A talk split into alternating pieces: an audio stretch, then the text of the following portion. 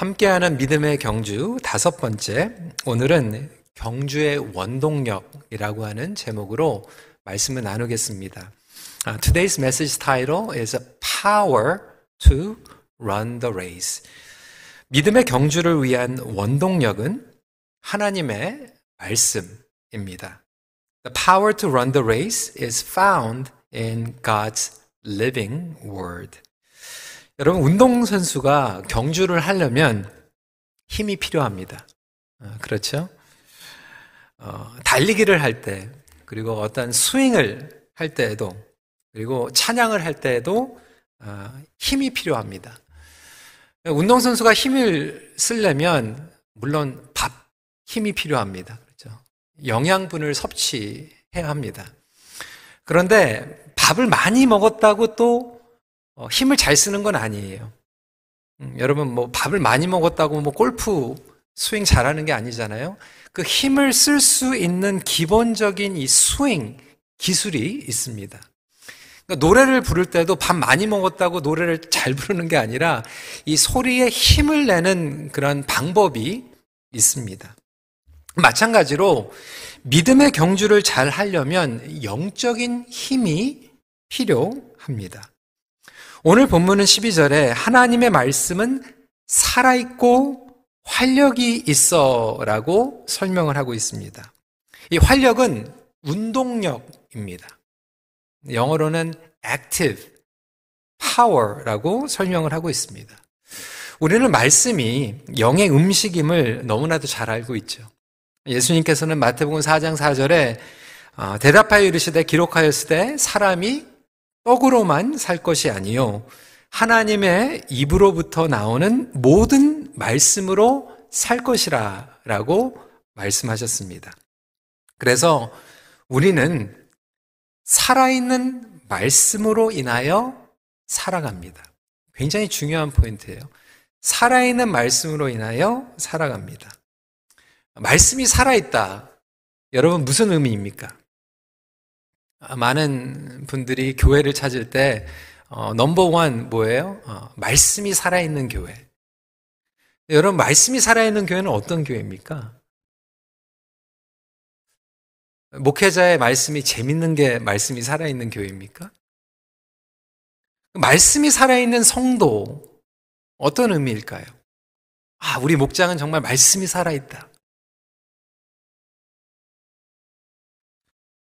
물론 강단에서의 말씀의 선포, 매일 말씀의 묵상, 어, 성경 공부, 제자 훈련 어, 매우 중요합니다. 그런데 더 깊이 이야기하면 말씀이 살아있다라고 하는 것은 결국 말씀이 나에게 힘이 되어서 모든 것들을 이겨내는 공급을 해주는 거예요. 그래서 성도가 고난과 시험과 문제 가운데에서 말씀이 살아있는 성도는 결국 그 말씀을 붙잡고 일어나는 성도입니다. 섬김을 할 때도요, 여러 가지 이유와 목적을 가지고 섬길 수 있는데, 말씀이 살아있는 공동체는 결국 그 말씀 때문에 저희들의 모든 것들을 바탕으로 해서 결정을 하고 또 결단을 하며 나아가게 되는 거죠. 말씀이 살아있다라고 하는 것은 결국 말씀을 information으로 아는 것이 아니라 transformation이 되는 거예요. 여러분, information과 transformation의 차이는 무엇입니까? information은 정보, 지식. 많은 성도들이 말씀을 듣습니다. 여러분들 많이 들었을 거예요. 이 말씀을 정보로 지식으로만 가지고 계신 분들이 있어요. 근데 말씀이 내 안에 살아있다라고 하는 것은 단순히 information이 아니라 이제 transformation, 나를 변화시키고 치유하며 회복하게 되는 능력입니다. 그렇다면 이 transformation으로 가야 하는데 어떻게 하면 이 말씀이 우리의 삶 가운데에서 transformation이 될 수 있을까요? 어, 제가 영어로 좀 설명을 하는 부분을 좀 이해해 주시기 바랍니다. 어, 신학을 또 영어로 공부를 했기 때문에 영어가 이제 좀 컨셉트가 조금 더 다가오는 게 있습니다. 그러니까 말씀은 사실 우리에게 이 formation을 가져다 줍니다. formation. Formation은 뭐냐면 결국 우리의 삶 가운데에서 모든 것들의 기초를 세우는 능력이에요. 우리의 삶의 기준, 수준, 그리고 틀을 형성시켜 줍니다. 창세기 1장 2절에 보면 땅이 혼돈하고라고 이야기하고 있어요. The earth was without form. 그러니까 이 form이 없었던 것을 혼돈했다, 공허했다라고 설명을 하고 있는데 하나님께서는 이 혼돈과 이 공허한 가운데에서 창조를 하실 때 말씀으로 하십니다. 그래서 이 form이 없는 곳에 말씀이 들어오니까 form이 생기는 거예요. 그래서 하나님의 말씀은 기초를 세우고 formation을 가져다 줍니다. 문제는 뭐냐면 에덴 동산에서 죄가 들어옴으로 이 포메이션이 deformation이 되어버린 거예요. 그러니까 하나님의 말씀을 말씀으로 기초로 받아들이지 않고 왜곡된 거죠. 뒤집어진 거예요. 망가져 버린 거예요. 그러니까 이 포메이션이 디포메이션이 됐는데 예수 그리스도 안에서 복음 안에서 이 말씀이 온전히 우리 삶 가운데 회복이 될 때 이것을 transformation이라고 얘기하는 거예요. 그러니까 하나님의 디자인은 formation이었는데 죄로 인해서 deform이 된 것을 복음 안에서 transformation이 될 때 결국 그 말씀은 information이 아니라 우리의 변화와 능력을 가져다 주는 transformation이 되는 줄 믿으시기 바랍니다. 자꾸 영어로 얘기하니까 여러분 그냥 영어로 화답하시면 돼요. 에이멘 그러시면 되는 거예요. 이럴 때 아멘 그러지 말고 에이멘 그러면 되는 거예요. 근데 여러분 이 왜곡되어 있는 이 말씀 어떻게 회복이 될까?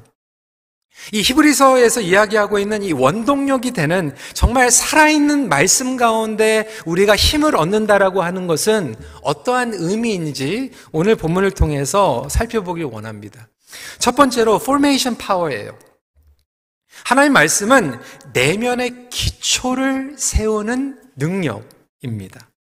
12절이죠. 하나님의 말씀은 살아있고 활력이 있어 좌우의 날선 어떤 검보다도 예리하여 혼과 영과 및 관절과 골수를 찔러 쪼개기까지 하며 또 마음의 생각과 뜻을 판단하느니라고 이야기하고 있습니다.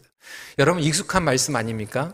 성역 공부하신 분들은 웬만한 분들은 이 말씀은 필수 암송 구절입니다.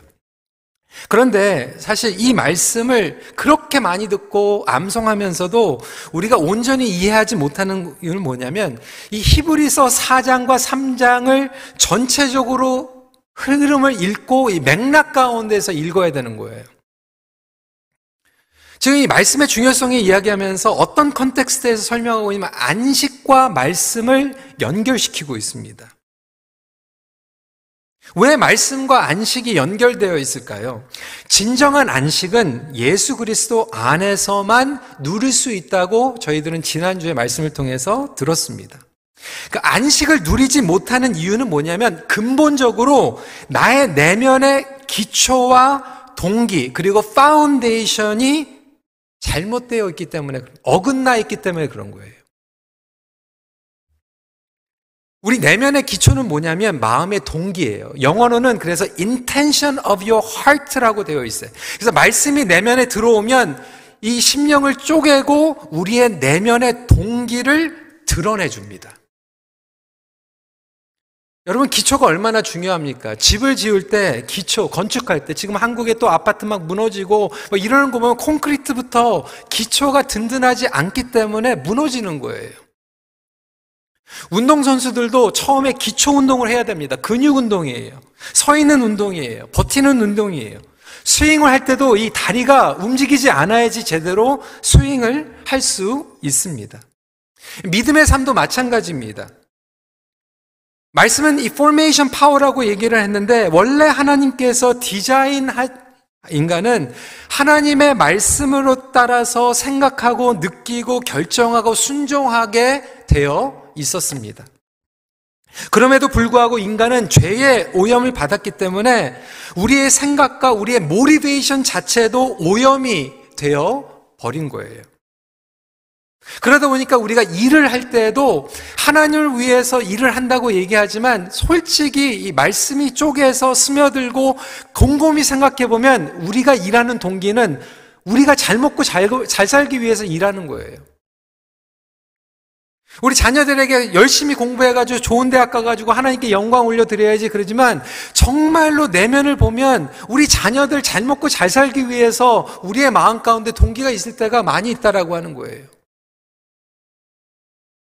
심지어는 우리가 봉사하고 옆에 있는 사람에게 친절하게 잘 해줄 때도 그 사람을 회복시키기 위해서 섬기는 것보다 그래, 나는 이렇게 잘난 사람이야. 나는 이렇게 착한 사람이야. 라고 하는 것을 보여주기 위한 동기가 얼마나 많은지 몰라요. 심지어는 목회를 하면서 다른 사람들에게 말씀을 전하면서 전도를 하면서도 정말 그 영혼들을 섬기기 위해서보다 나의 어떻게 보면 은사를 뽐내기 위해서 나의 잘남을 드러내기 위해서 우리가 선한 싸움을 하는 것처럼 보일 때가 많이 있다라고 하는 거예요. 이 모든 것들이 우리를 겉으로 치장하고 꾸며낸 모습들이라고 하는 것이죠. 그렇게 우리는 살아가고 있지만 이 말씀의 능력은 그 내면을 쪼갠다라고 하는 거예요. 그리고 그 안에 숨겨져 있는 동기를 깨닫게 합니다. 그리고 기초를 드러내는 거예요. 그 내면의 기초에 들어가면 정말로 내가 믿는 하나님은 어떠한 분인가가 드러납니다. 하나님은 어떠한 분이신가? 결국 이스라엘 백성들이 알고 있었던 하나님은 노예살이 시키는 그리고 그들이 정말로 고생했던 그 가운데에서 이해했던 하나님인 거예요. 그러니까 자유를 경험했는데 가나안 땅으로 가고 있는데도 불구하고 그들의 기초적으로 이 하나님에 대한 생각이 바뀌어지지 않으면 안 되기 때문에 하나님께서는 디토어를 해가지고 시내산으로 먼저 데리고 가신 거예요. 말씀을 통해서 하나님을 기초적부터 깨닫게 하기 위해서.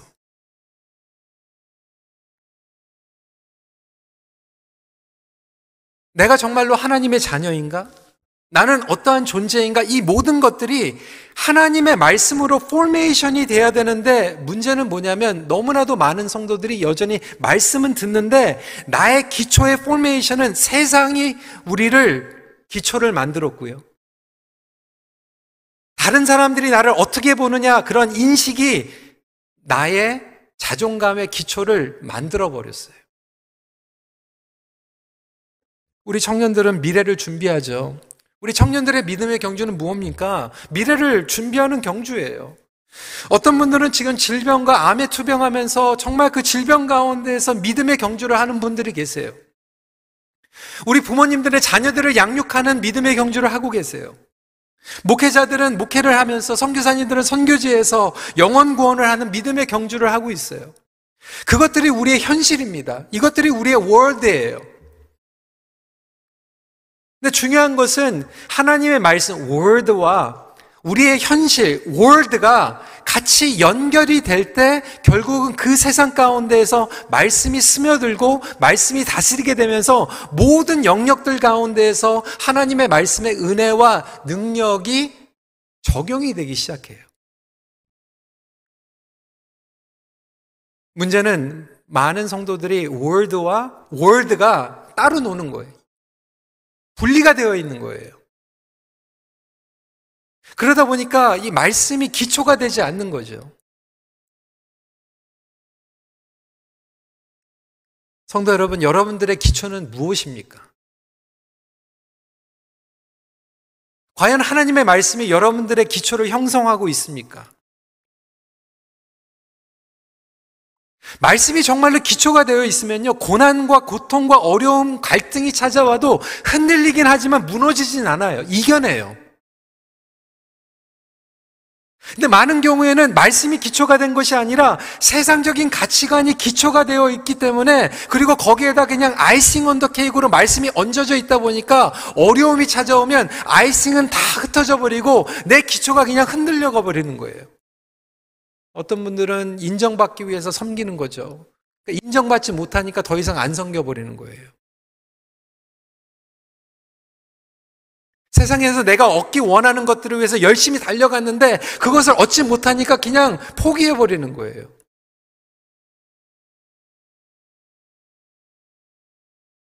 결국 어려움이 찾아올 때 그 기초가 드러나지 않습니까? 여러분 운동 선수들은요 딱 보면 그 스윙 기초를 보면 알거든요. 얼마까지 갈 것인가. 그러니까 믿음의 경주를 하는 선수들은 그 기초를 보면 아 하나님의 말씀이 기초인가? 아니면 여전히 세상적인 그 선행이 기초인가를 구별할 수 있게 됩니다. 여러분 단순히 말씀을 인포메이션을 받는 것이 아니라 여러분들의 기초를 다시 빌드업하는 그런 놀라운 축복의 시간이 되기를 주님의 이름으로 축원합니다. 두 번째로 deep generating 말씀의 깊이와 능력은 비례합니다. 그러니까 깊이 스며들수록 더 큰 능력을 경험하게 됩니다. 여러분, 우물도요, 깊이 파면요, 그곳에 정말로 프레시한 와러가 나오잖아요. 바다도 깊으면요, 더 큰 것들, 더 넓은 것들을 포용할 수 있잖아요. 13절 말씀입니다. 지으신 것이 하나도 그 앞에 나타나지 않음이 없고 우리의 결산을 받으실 이에 눈앞에 만물이 벌거벗은 것 같이 드러나느니라. 여기에서 우리가 벌거벗고 하나님 앞에 나아갈 때 결국 하나님의 말씀이 우리의 깊은 영혼 내면까지 내려가게 됩니다. 여러분, 우리는, 우리가 먹은 것이 결국은 나오게 됩니다. 그렇지 않습니까? 병원에서 환자들 건강 상태를 검사할 때 피 검사도 하지만 소변 검사도 합니다. 반드시 해야 됩니다. 그 배설물을 통해서 건강 상태를 파악하게 되는 거예요. 성도님들은 수술을 하면 병원에서 그 수술 끝나고 나서 굉장히 중요한 게 뭐예요? 배설물 나오는 거예요.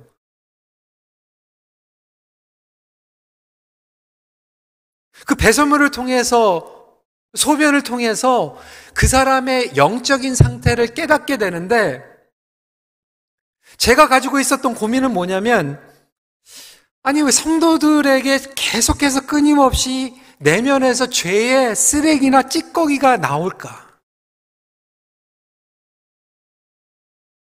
여러분, 우리는 먹는 것이 나오는 것을 잘 알고 있어요. 교회 안 다니는 사람들, 말씀과 거리가 먼 사람들이 쓰레기가 나오고 찌꺼기가 나온 거는 너무나도 당연한 거 이해가 돼요. 근데 제가 굉장히 고민했던 거 뭐냐면 그 말씀을 그렇게 많이 듣고 암송하고 성역 공부를 하는데 여전히 말씀을 먹는데 찌꺼기가 나오고 쓰레기가 나오는 거예요.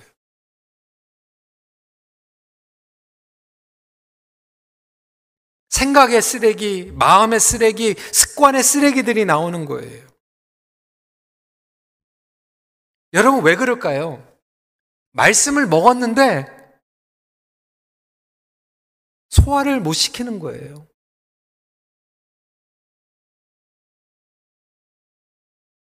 조금 더 직설적으로 말씀해 드릴까요? 속이 골마 있는 거예요.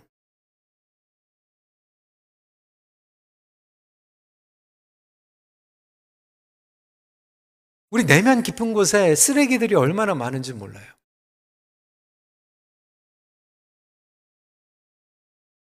어떤 분들은 상실감과 좌절감 가운데에서 이 깊은 곳에 이 실패, 불안감, 이 두려운 것들이 너무나도 내면 깊이 파고 들어가 있어요. 어렸을 때부터. 어떤 분들은 트라우마를 통해서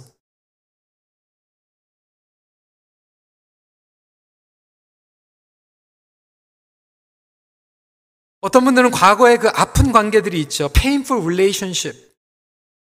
배신당하고, 상처받고, 버림받고.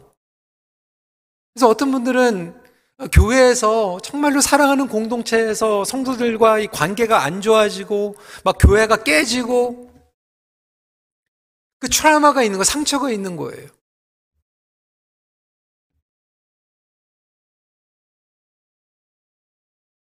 제가 여러 번 말씀을 드렸지만 그분들의 상처를 들어보면 벌써 10년이 넘고 20년이 넘었거든요.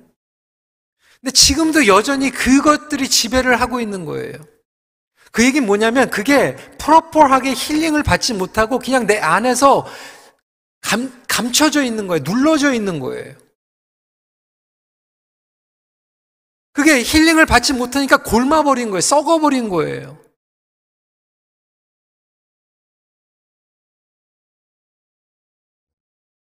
어떤 분들은 폭력, 성적인 폭력도 있겠지만 verbal abuse, physical abuse, 영적인 폭력도 있죠. 예전에 영적인 폭력 뭐 이렇게 해가지고 그냥 뭐 목회자가 좀 어떻게 얘기하면 조금 강하게 얘기하면 막 트라우마가 오시는 분들도 계시고요.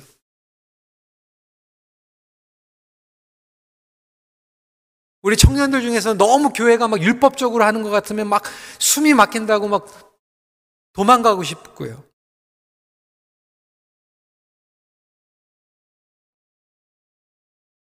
뭐 이러한 깊은 곳에 있는 상처와 여러 가지들이 있는데 문제는 하나님의 말씀이 깊이 파고 들어가서 그것까지 터치하고 그것을 만져주면서 치유하고 회복시켜줘야 되는데 우리는 하나님 말씀을 그냥 information을 듣고 그냥 walk away 하기 때문에 그 말씀이 깊은 데까지 들어오지 못하는 거예요.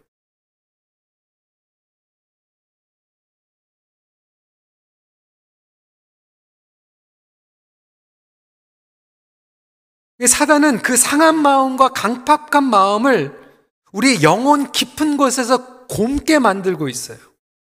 그리고 말씀이 그것 깊은 곳까지 스며들지 못하도록 교묘하게 차단시키고 있어요. 그러니까 우리의 마음이 이제 돌멩이가 돼버리는 거예요. 강팍하게 되는 거예요. 말씀을 듣는데 열매를 맺지 못하는 거예요.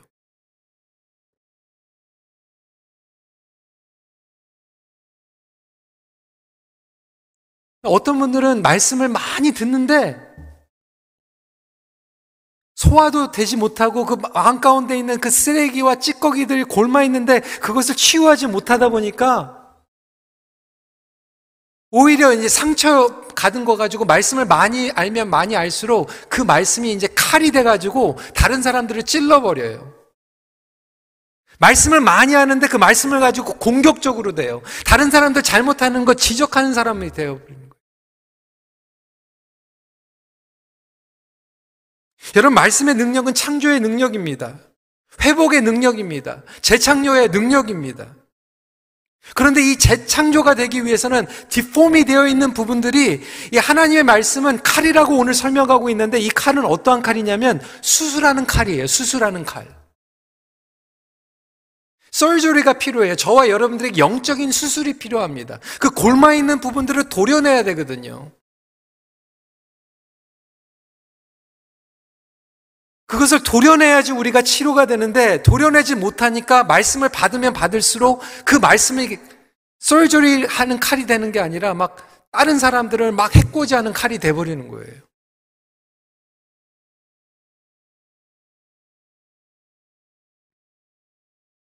여러분 우리가 아무리 잘난 사람도요, 똑똑한 사람도 자존심이 센 사람도요, 수술대에 올라가면요 발개 벗어야 되는 거예요. 의사 앞에서 뭐 체면이 어디 있습니까?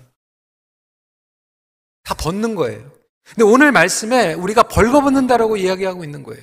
하나님 앞에서 이 말씀을 듣는 시간은 그 집도하는 그 칼이 깊숙이 들어갈 수 있도록 벌거벗고 우리의 모든 것들을 내려놓는 거예요.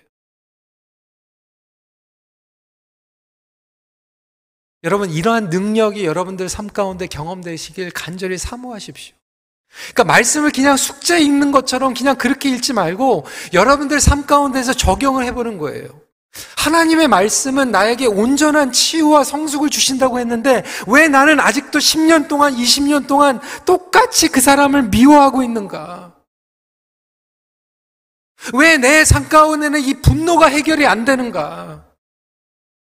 왜 똑같은 것으로 자꾸 넘어지고 있는가? 여러분 그 곰곰이 고민하시면서 그 말씀의 칼이 여러분들에게 적용이 될 수 있도록 간절히 기도하십시오. 그것을 하지 않으면 여러분들에게는 말씀은 그냥 단순히 information으로 끝나는 거예요. 나의 생각을 수술이, 나의 마음의 수술이 일어나고, 나의 중독, 똑같은 죄, 습관, 그 영혼의 수술이 일어날 때 우리의 삶 가운데에서 transformation이 일어나게 되는 줄 믿으시기 바랍니다. 그래서 사실 우리가 주님을 섬긴다라고 하는 거, 다른 사람들을 섬긴다라고 하는 거는요, 말씀 가운데에서 깊은 내면의 영적인 치유가 먼저 일어나야 돼요. 치유받지 못한 사람이 말씀을 많이 알면 위험해집니다. 이 칼질 막 이상하게 해버리는 거예요. 그런데 정말로 치유받은 사람은 그 말씀의 칼이요, 다른 사람들을 살리는 칼이 됩니다.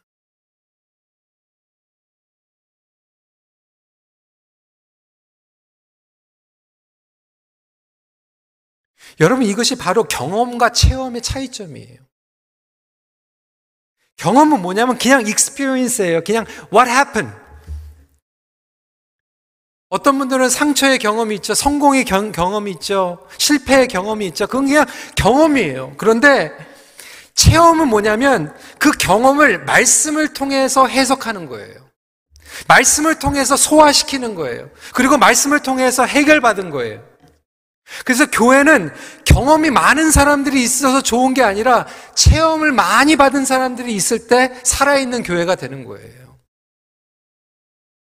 여러분들 단순히 하나님을 경험하지 않고 체험하는 성도들이 되시길 주님의 이름으로 축원합니다. 그러니까 어떤 분들은 경험은 많이 했는데 false expectation, first false interpretation이 일어나는 거거든요. 말씀에 벗어나서 내가 이거를 소화시키니까 이 경험이 왜곡된 경험이 되어버리는 거예요. 요셉을 보세요. 버림받았잖아요. 배신당했잖아요. 그런데 그것을 말씀으로 해석을 하니까 성장이 일어나는 거거든요. 그래서 여러분 말씀은요, 그냥 단순히 여러분들을 편안하게 만드는 게 아니에요. 깊이 들어가서 썰저를 해가지고 나중에 골문 것들이 다 고쳐짐으로 말미암아 평안하게 되는 거예요. 살아있는 말씀은 여러분들을 편안하게 하는 말씀이 아니라 평안하게 하는 말씀인 줄 믿으시기 바랍니다. 이 말씀이 살아있는 말씀이에요. 그래서 우리의 고난, 어려움, 문제, 쓴뿌리, 골마 있는 그 부분까지 깊숙이 들어가서 내면을 쪼개고 기초를 드러내고 나의 마음의 동기를 드러내고 그리고 거기에 썩어져 있는 오랫동안 수십 년 동안 숨겨져 있는 것들을 그 말씀이 들어가 가지고 소독시키고 썰주리하고 온전하게 만들 때 하나님께서는 우리의 영혼을 만져주시기 시작합니다. 과연 저와 여러분들에게는 이러한 영혼 깊은 곳에 말씀이 스며들어서 우리의 삶을 영적으로 세우고 영적으로 해석하고 또 이렇게 소화하는 그러한 경험, 말씀 가운데 체험이 있는가? 이 질문을 다시 한번 할 수 있는 저와 여러분들이 되시길 주님으로 부탁을 드립니다. 마지막 포인트입니다. 그럴 때 트랜스포밍 파워를 경험하게 됩니다. 말씀을 살아내는 만큼 역량이 쌓입니다. 오늘 본문은 말씀의 중요성에 대해서 이야기하다가 15절에 예수님에 대해서 또 다시 한번 소개를 하죠. 우리에게 있는 대제사장은 우리의 연약함을 동정하지 못하실 이가 아니요 우리 모든 일에 우리와 똑같이 시험을 받으신 이로되 죄는 없으시니라. 이 구절이 가지고 있는 의미가 너무나도 많이 있어요. 핵심은 우리를 위해서 중보하시는 예수님. 근데 이 중보하는 내용에 대해서는 8장을 다룰 때 더 구체적으로 다루도록 하겠습니다. 근데 오늘 이 초점은 뭐냐면 예수님께서는 우리 하나님은 그냥 다른 신과 다른 하나님인데 그냥 말씀만 하시는 분이 아니라 말씀하시고 말씀으로 오셔서 그 말씀을 살아내신 하나님이라는 거예요. 그렇기 때문에 그 말씀에 능력이 있다라고 하는 거죠. 우리가 똑같은 모든 것들을 경험하셨는데 그 경험하는 가운데에서 말씀을 살아내셨기 때문에 우리의 고통, 우리의 문제를 아실 뿐만이 아니라 그것을 어떻게 살아내는지를 아시고 보호해 주시며 이끌어 주신다는 거예요. 그래서 그것을 살아내는 만큼 우리의 삶 가운데에서 파워가 된다는 거예요. 여러분, 우리 자녀들, 청년들, 다음 세대가 가장 고민하는 게 뭔지 아십니까? 뭐 한국도 마찬가지지만 미국, 캐나다에서 우리 청년 다음 세대들이 교회를 많이 떠나고 있다라고 하는 그러한 어, 연구 자료가 나왔어요.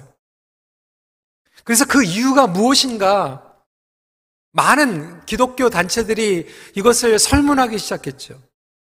미국 바나 그룹 대표 데이빗 키네만은 4년이 넘는 동안 이 미국에 있는 18세부터 29세까지 있는 젊은 청년들이 교회를 떠나는 이유들을 묻기 시작했는데 여기에서 공통적으로 드러난 이유가 있어요.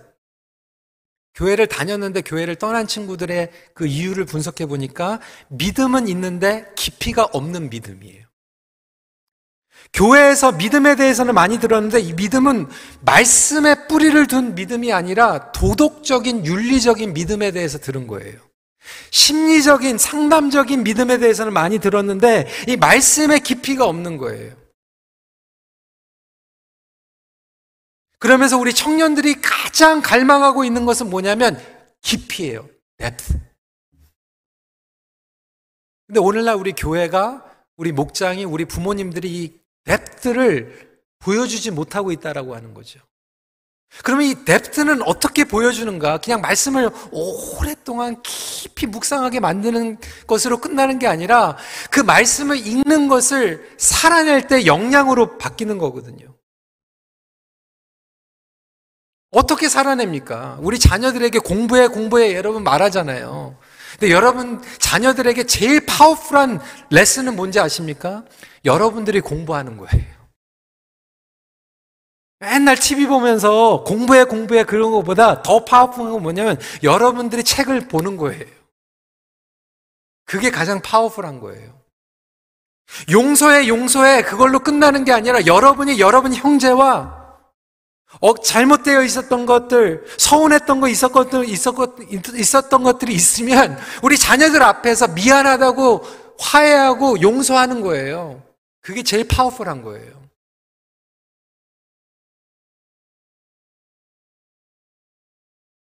우리 청년들 앞에서 목회자가 미안하다고 잘못했다고 사과하는 거예요.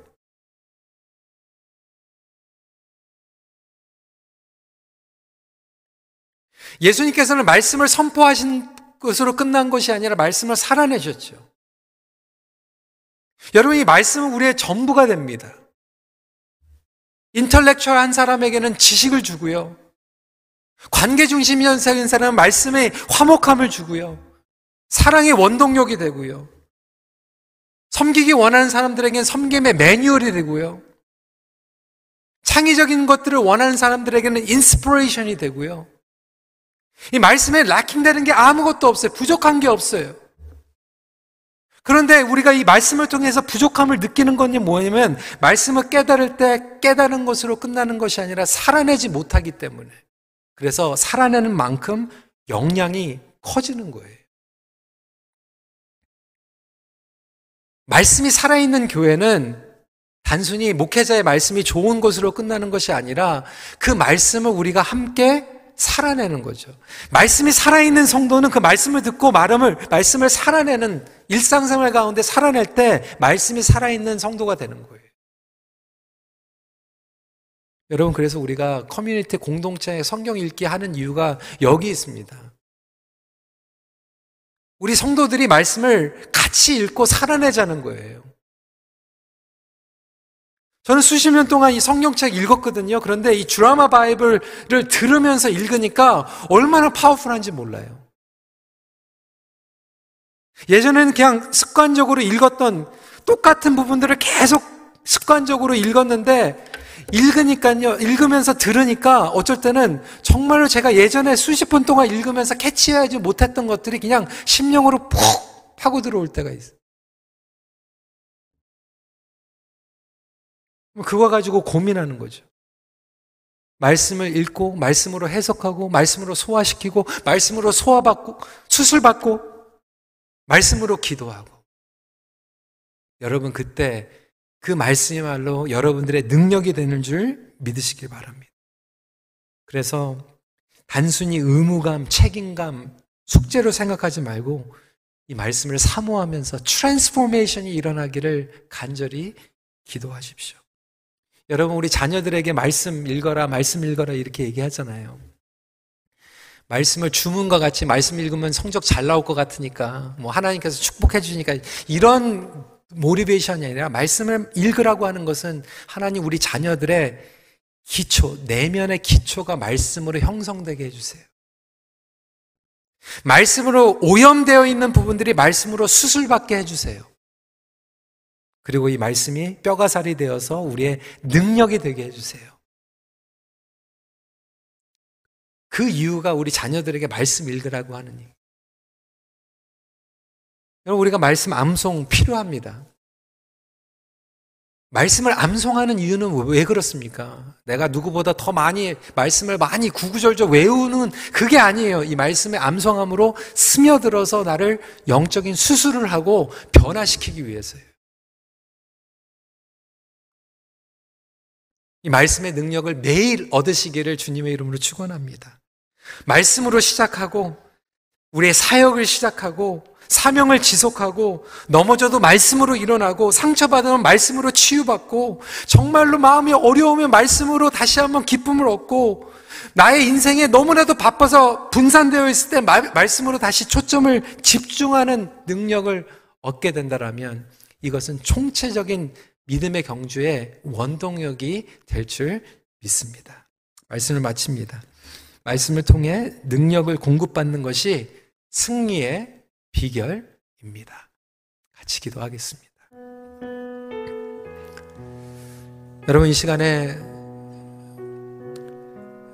여러분 우리 매일 말씀 듣잖아요. 그렇죠. 매일 새벽 기도 날마다 빛으로 주일 말씀 그것뿐만이 아니라 많은 성도님들 아마 내노라 하는 정말 명설교가들의 설교 많이 들으실 거예요. 여러분 우리가 10년, 20년 그 들었는데 변하지 않는다라면 똑같은 거 가지고 똑같이 계속 건들 걸리고 흔들리고 넘어진다라면 그건 그냥 인포메이션이에요. 인포메이션. 우리 시간에 같이 기도했으면 좋겠어요. 하나님, 더 이상 나에게 말씀이 information이 아니라 transformation이 되길 원하는데 오늘 이 시간에 말씀이 나의 심령 깊은 곳에 파고들어서 나의 내면의 동기가 어긋나 있는 부분들이 있다라면 다시 기초부터 세워주세요. 기초부터 다시 말씀으로 일어나게 해주세요. 이렇게 좀 기도했으면 좋겠습니다. 그리고 죄로 오염되어 있는, 뒷폼되어 있는 나의 깊은 내면의 상처, 쓰레기.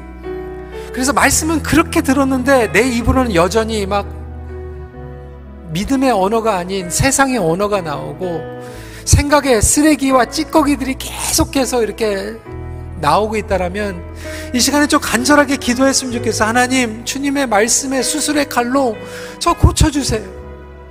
저 수술해주세요.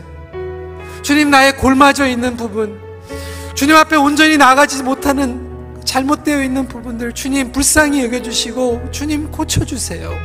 우리 이 시간에 간절한 마음으로 함께 기도하는 시간 갖도록 하겠습니다. 기도하겠습니다.